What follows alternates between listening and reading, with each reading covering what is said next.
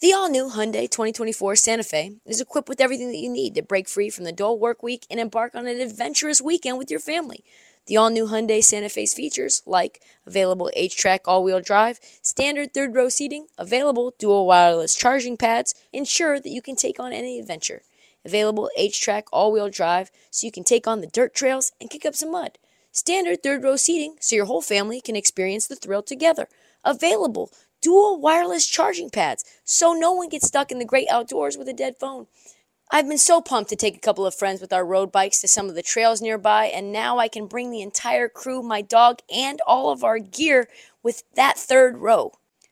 Learn more about the new Hyundai Santa Fe at HyundaiUSA.com. Call 562-314-4603 for complete details.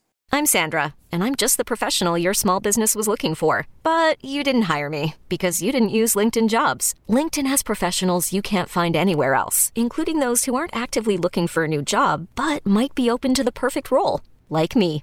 In a given month, over 70% of LinkedIn users don't visit other leading job sites. So if you're not looking on LinkedIn, you'll miss out on great candidates like Sandra. Start hiring professionals like a professional. Post your free job on LinkedIn.com slash recommend today.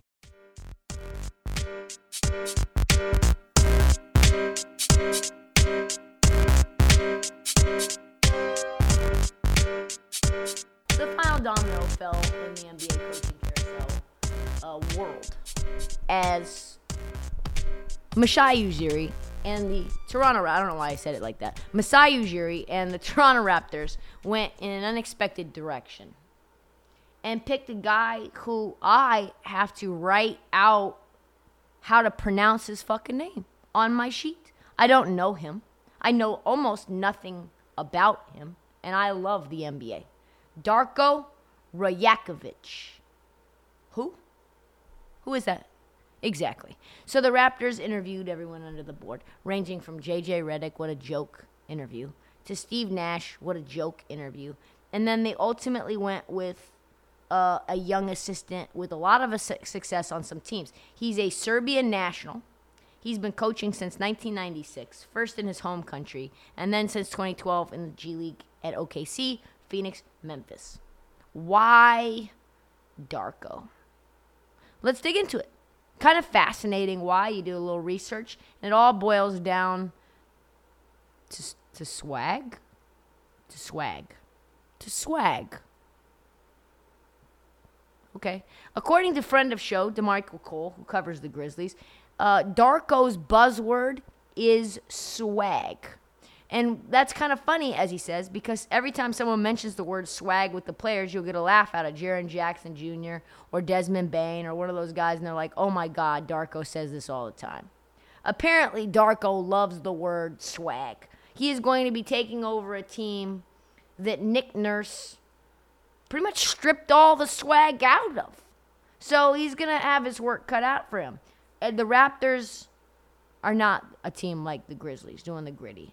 The Raptors are maybe an anti swag team, not with this roster. In fact, The Athletic dropped an article today about what went wrong at the end of Nick Nurse's tenure, and the problem turned out to be that Masai Ujiri felt that Nurse was not as good as developing young talent as some other people, which turns out to be one of Darko's best traits. With draft picks at a premium in the near future, the Raps currently are now losing a top six protected and two, three, three second rounders in 2024. They're going to need someone who can judge talent and develop talent very quickly, especially European talent. And Darko, Darko's been scouting his little ass off since he was 17 years old. So what's this mean, really, going forward for the Toronto Raptors? Let's be real. If he likes swag, there's going to be a lot of roster movement because Fred VanVleet's got none. He just opted out, which means he's certainly gone. The team's already all but said that Gary Trent Jr., their swaggiest player, is almost gone. Siakam and OG could also be on the move, leaving this team with only one returning starter, aka Scottie Barnes, a man who I don't think swag is the first thing that comes to mind when I hear him. So we have no idea really what to expect going forward in Toronto. No one has any idea what this team is going to look like on opening night. No one has any idea how Darko is going to coach. All we know is that he's going to be the coach. And that's, to be fair, not the most encouraging news if you're a Raptors fan. I am reserving judgment. However, Kevin Young, Charles Lee, Sam Cassell probably would have felt better about any one of those three. Let's move on. Hey, I'm Brett Podolsky, co founder of The Farmer's Dog. We make fresh food for dogs. We started the company when we saw what a huge difference it made in my own dog, Jada, when she stopped eating ultra processed kibble and started eating fresh, whole food. The Farmer's Dog food isn't fancy, it's just real food delivered to your door in pre portioned packs. It's better for them and easier for you. Get 50% off your first box at thefarmersdog.com slash podcast. That's thefarmersdog.com slash podcast. Of course, the non-final subject du jour in the NBA is uh, is Zion. He's been getting himself into some trouble r- lately. The tweets just keep coming, and Zion just keeps sending this bitch more money to get her to shut the fuck up, which makes her tweet even more. Zion, delete your account uh, Moriah Mills just will not stop. Can't stop, won't stop. Rockefeller Bang Bang, come on. But I am not here to talk about that. Uh, I want to talk about is the multitude of articles that have come out about Zion. And there's one anecdote that I want to concentrate on. Um, that is Zion's connection to Stan Van Gundy, his coach for one season in 2020 in New Orleans. You would probably assume that Zion would have absolutely hated working with Van Gundy.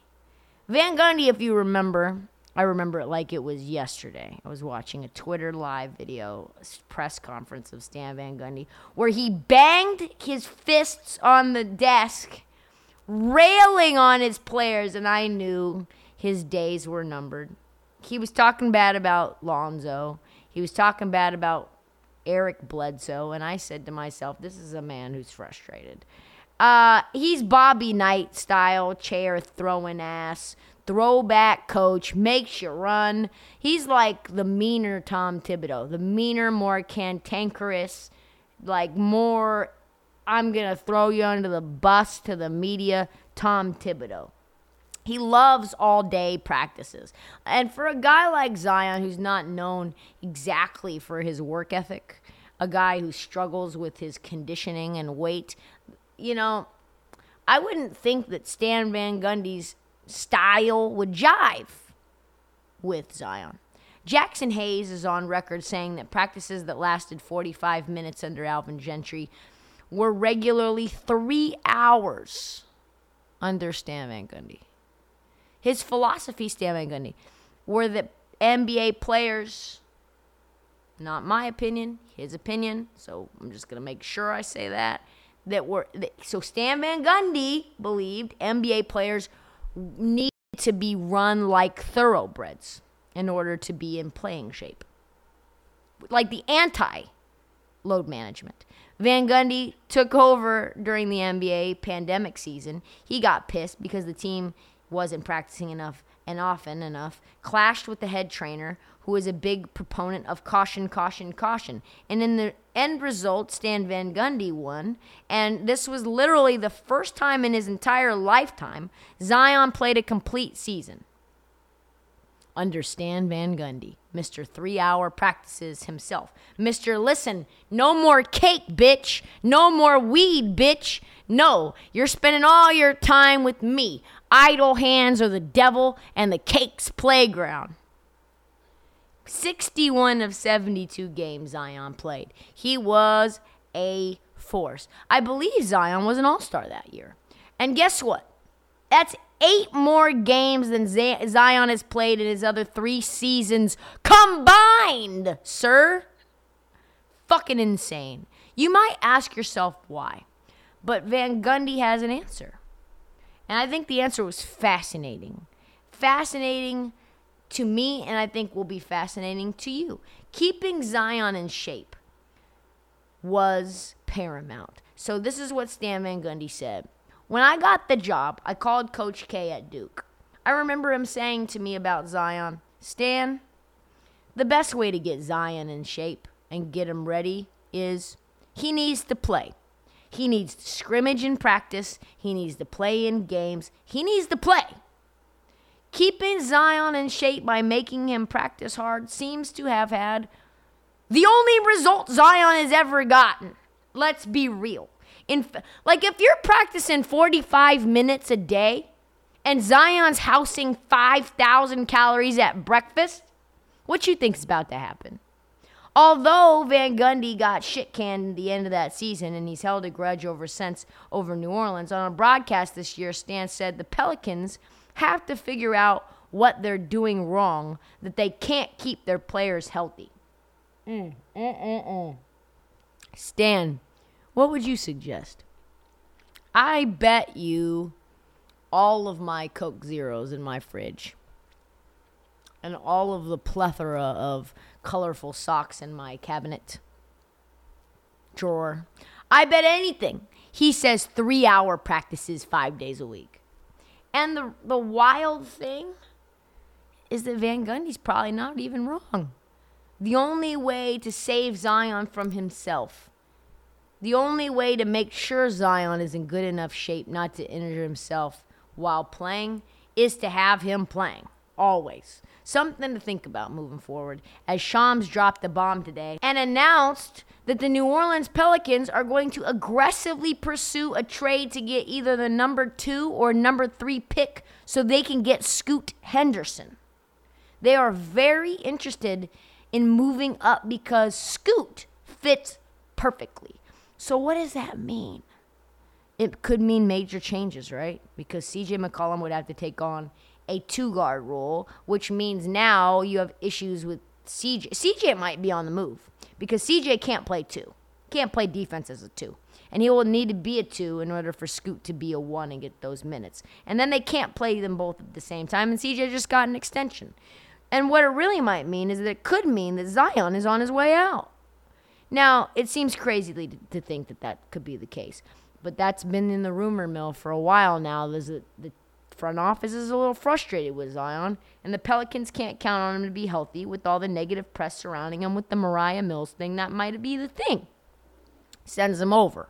Might be the thing that sends them over. We could see some major changes in New Orleans moving forward. We're going to be on Pelican watch for the entire offseason. It would appear. That's all the time that we have for the heat check. The NBA season is over, but the league is going to keep popping because now we got draft, we got free agency, we got the summer league right around the corner. So check out the feed for past episodes and mini episodes, which drop not almost every day. They just happen. So don't forget to download, subscribe. Please tell your friends, every single one of them, and follow us on social at this heat check and at Trysta Krick on TikTok, Instagram, and Twitter. Thanks so much for listening, knuckleheads. We will see you on Friday.